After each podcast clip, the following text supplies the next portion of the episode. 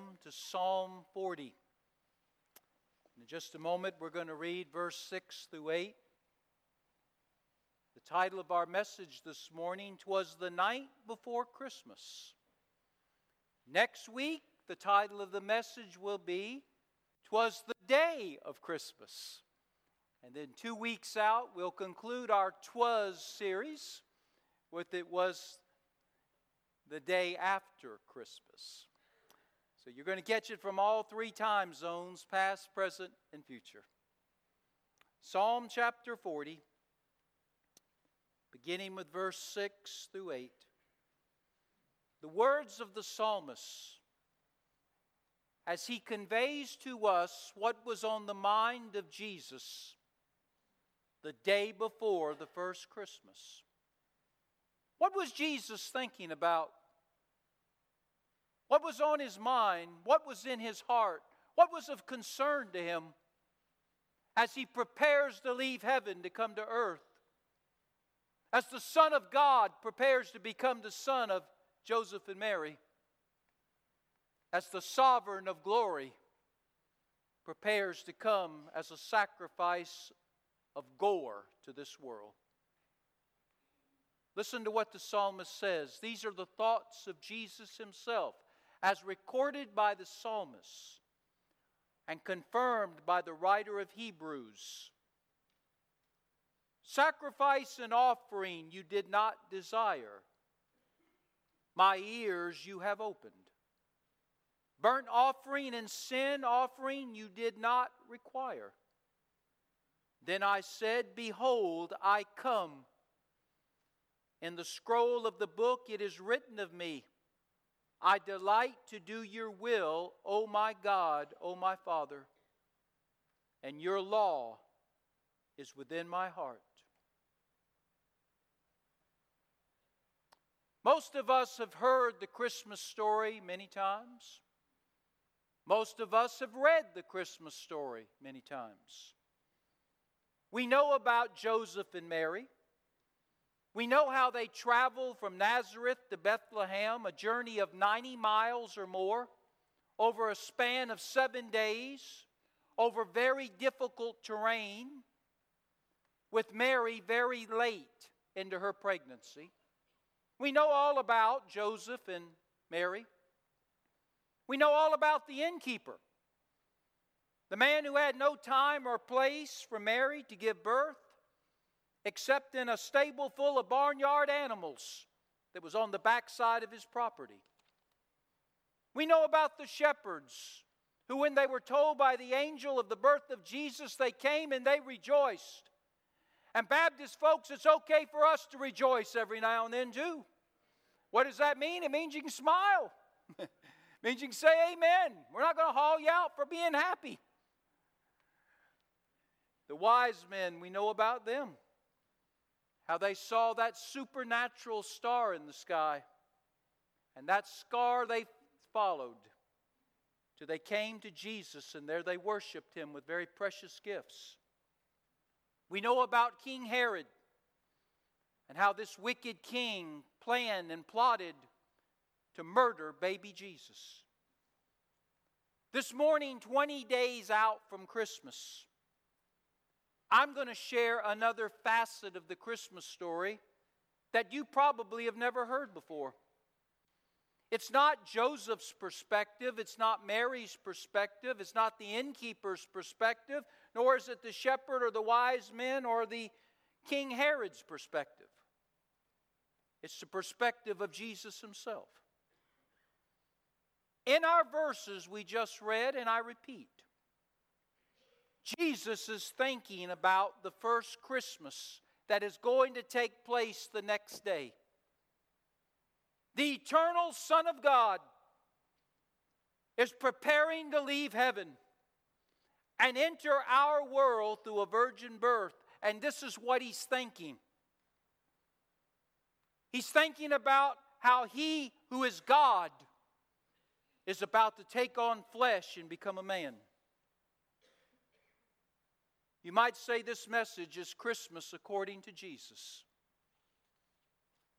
Notice the three things the psalmist tells us that Jesus is thinking about the night before the very first Christmas. This was on his mind, this was in his heart. This is important for him to convey to us.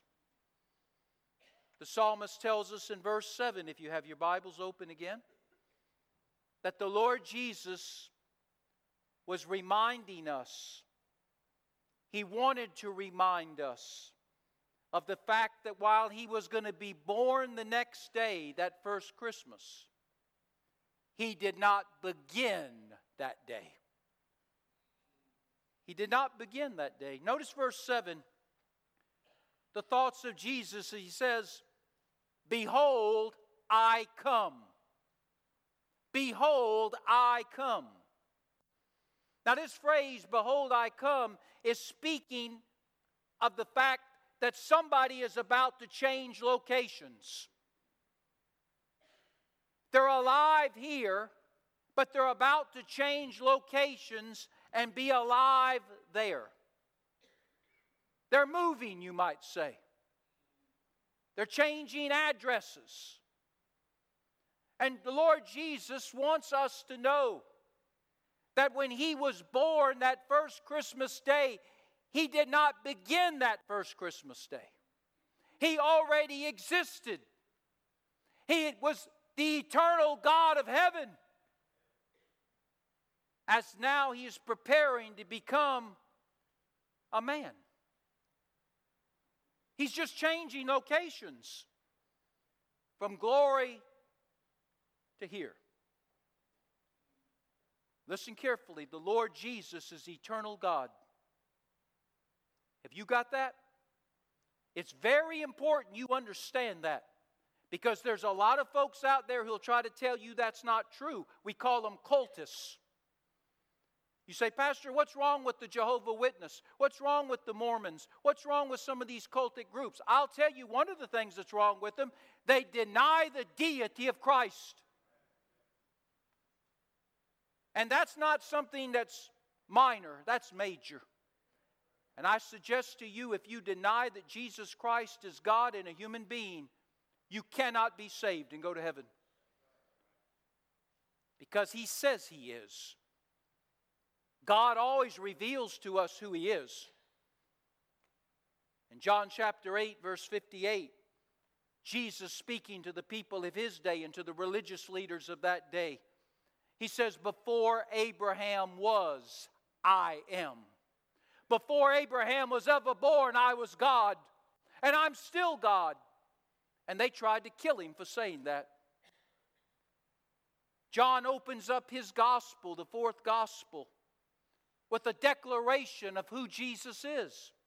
In the beginning was the Word, and the Word was with God, and the Word was God. And who's the Word? Jesus. Just put his name there. In the beginning was the Lord Jesus, and the Lord Jesus was with God, and the Lord Jesus was God. So, as Jesus is thinking about his birth that is going to occur the next day, the very first Christmas, he wants to make sure that everyone understands. While that was his birthday to become a human being, that was not his beginning. He was God in the beginning, and he will be God in the end. But there is no beginning and ending for him. He's always God. Always God.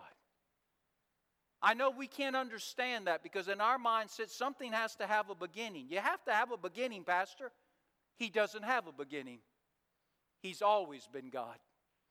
It, he doesn't have an ending, He'll always be God. And at Bethlehem, He, God, became a man. Get it down big, plain, and straight. Jesus Christ is 100% God and he lived in heaven.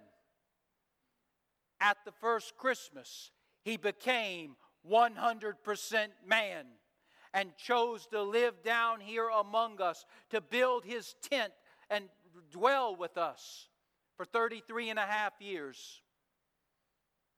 Jesus Christ is a God man, 100% deity, 100% humanity, wrapped up into one person.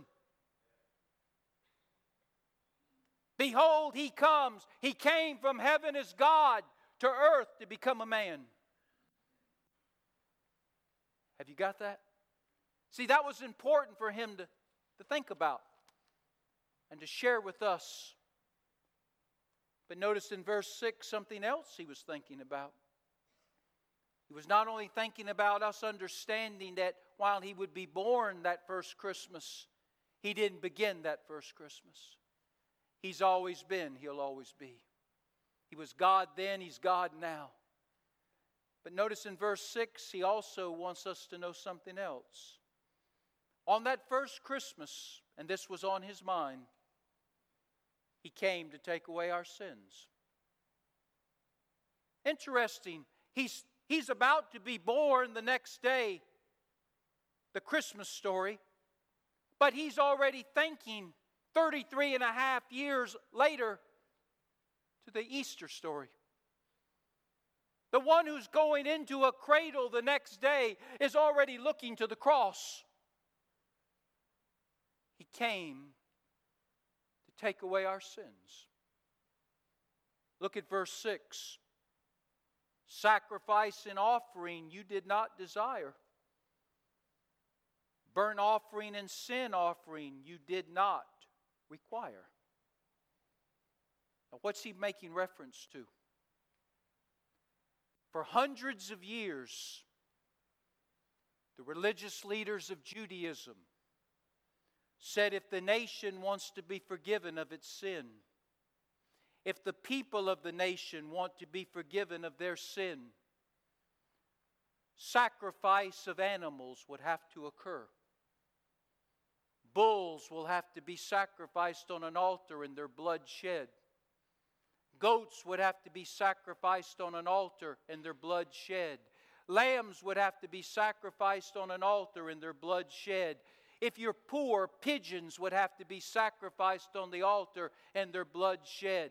Through the sacrifice of these animals, thousands upon thousands, ten thousands, hundred thousands, millions through the sacrifice of these innocent animals, the shedding of their innocent blood, sinful man could be forgiven temporarily.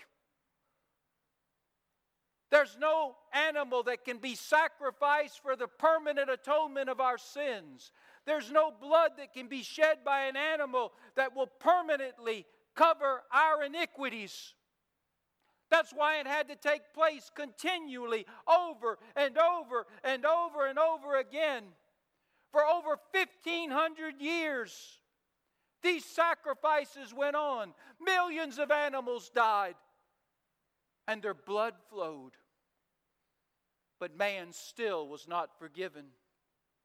His sins were not covered because an animal and the blood of an animal can never pay for the sins of man permanently. So, as Jesus looks at the next day, the first Christmas, he's not thinking about the cradle, he's thinking about the cross. He's thinking about who he was going to come to be. Mary's little boy was the Lamb of God. It's no coincidence, it's no accident that when John the Baptist was baptizing in the Jordan River, he paused and he saw Jesus coming. And he said one of the most remarkable statements found in the Gospels. He said, Behold, the people around him, behold, look over there, look at him, here he comes. Pointing at Jesus. He said, He's the Lamb of God who came to take away the sins of the world. That one right there.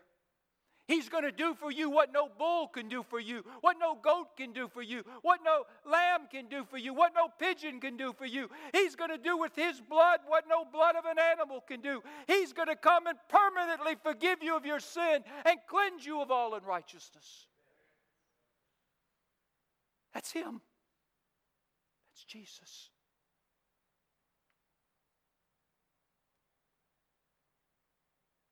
I wonder what the priests must have thought when they sacrificed all these animals and shed all of that blood. I wonder, did they really understand that it was really a waste of time?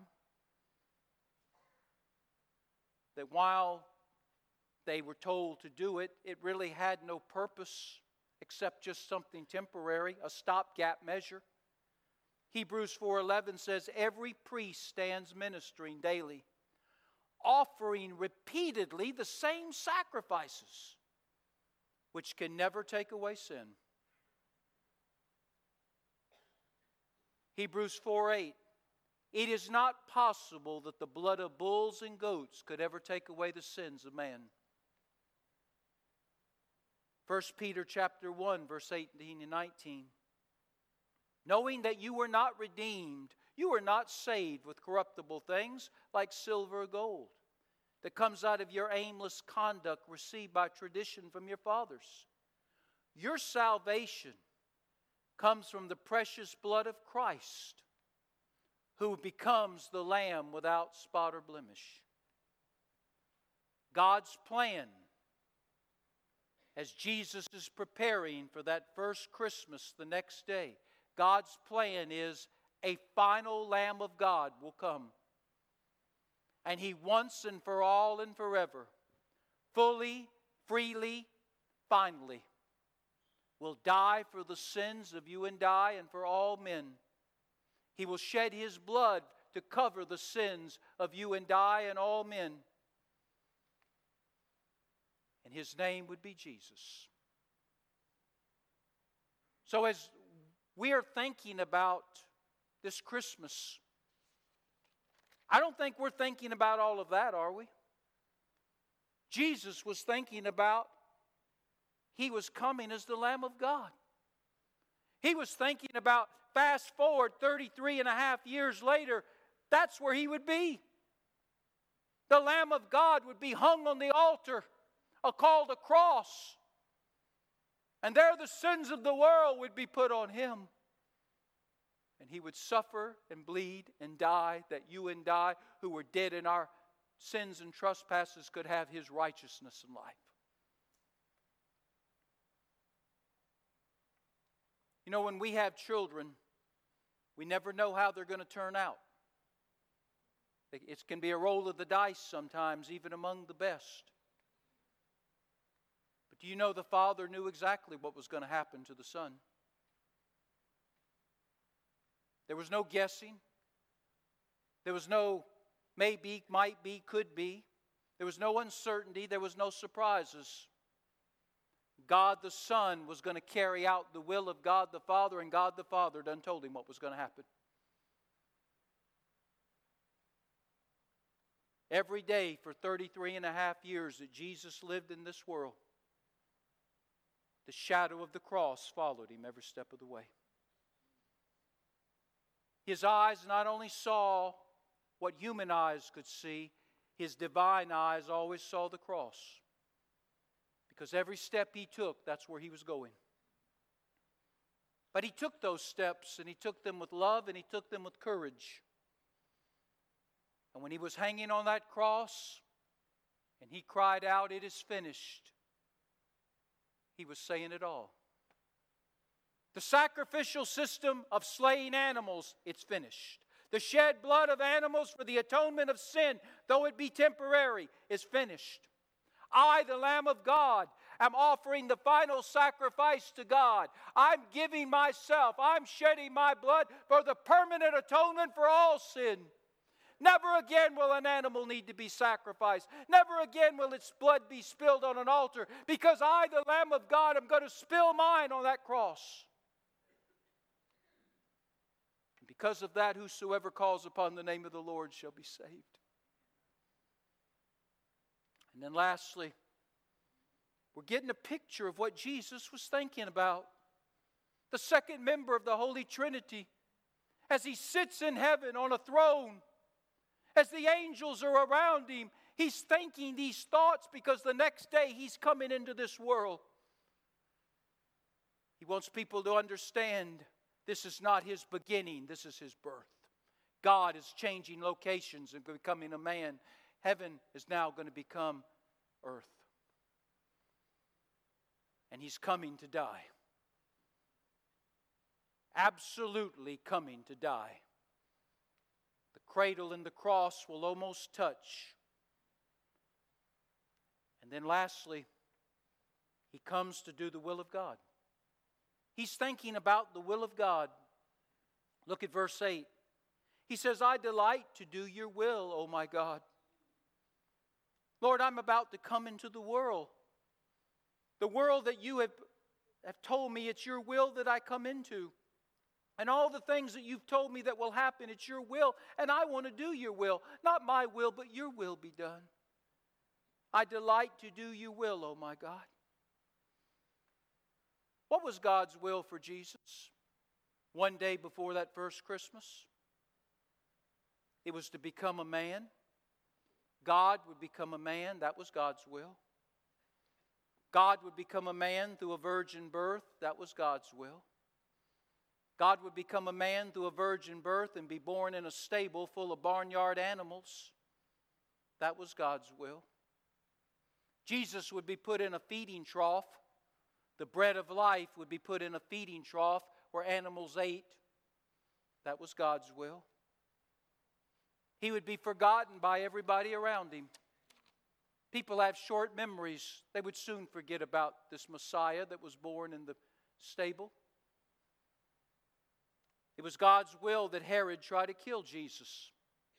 It was God's will that Jesus and his parents, Joseph and Mary, would flee to Egypt to be protected from Herod. It was God's will that he would be rejected by his own people. He came to his own, but his own received him not. It was God's will that he be hated by the religious leaders, mocked by the Romans, beaten to the point of death, and then the, finished off on the cross at Calvary. That was God's will. Jesus understood the will of God. He was God. He knew what lied ahead for him, but he wanted to do the will of God. No one else was qualified to do it. No one else was willing to do it. No one else was available to do it. God's will for Jesus was to die for you and me, and it required him becoming a man. Because only a God man could do what is required that you and I be permanently forgiven of our sin. So now you see what he was thinking about that first Christmas. He thought about his birth, he thought about his death, and he thought about God's will. That's what was on his mind. The next day, he would come into this world, and the Christmas story as we know it would begin. But now you've got the Paul Harvey of it, the rest of the story. A little boy was being taught about the Christmas story in his kindergarten class. And the teacher asked the boys and girls, What would you give to Jesus if he was here? What would you give to Jesus? And the little boy raised his hand and he said, If, if I was a shepherd, I would give Jesus a lamb. I'd give him a lamb out of my flock, said the little fellow. And then he paused and said, But I, I'm not a shepherd. And then he paused a moment. He said, If, if, if I was a wise man, I, would give Jesus a gift. I, I don't have any gold, but if I had it, I'd give it to him or any, anything else I had. But I don't, I, am not a wise man, and I, I don't have any gifts to give Jesus. And then he says, If I was the innkeeper, I'd have give Jesus my room. I'd have give him a room but I'm not the innkeeper. Little boy's thinking, though. He says, I do have something I can give Jesus, though. And if he was here, I'd give him this I'd give him my heart. This Christmas, have you given Jesus your heart? Before he was born, You were on his mind. The Lamb of God was slain before the foundations of the world. It was God's plan that his son would go through what his son went through, that you and I could be permanently forgiven of our sins. Our sins could be permanently atoned for. We could be cleansed. We could be covered. We could become sons and daughters of God, and we could go to heaven. Jesus, have you given him your heart? Heads are bowed and eyes are closed.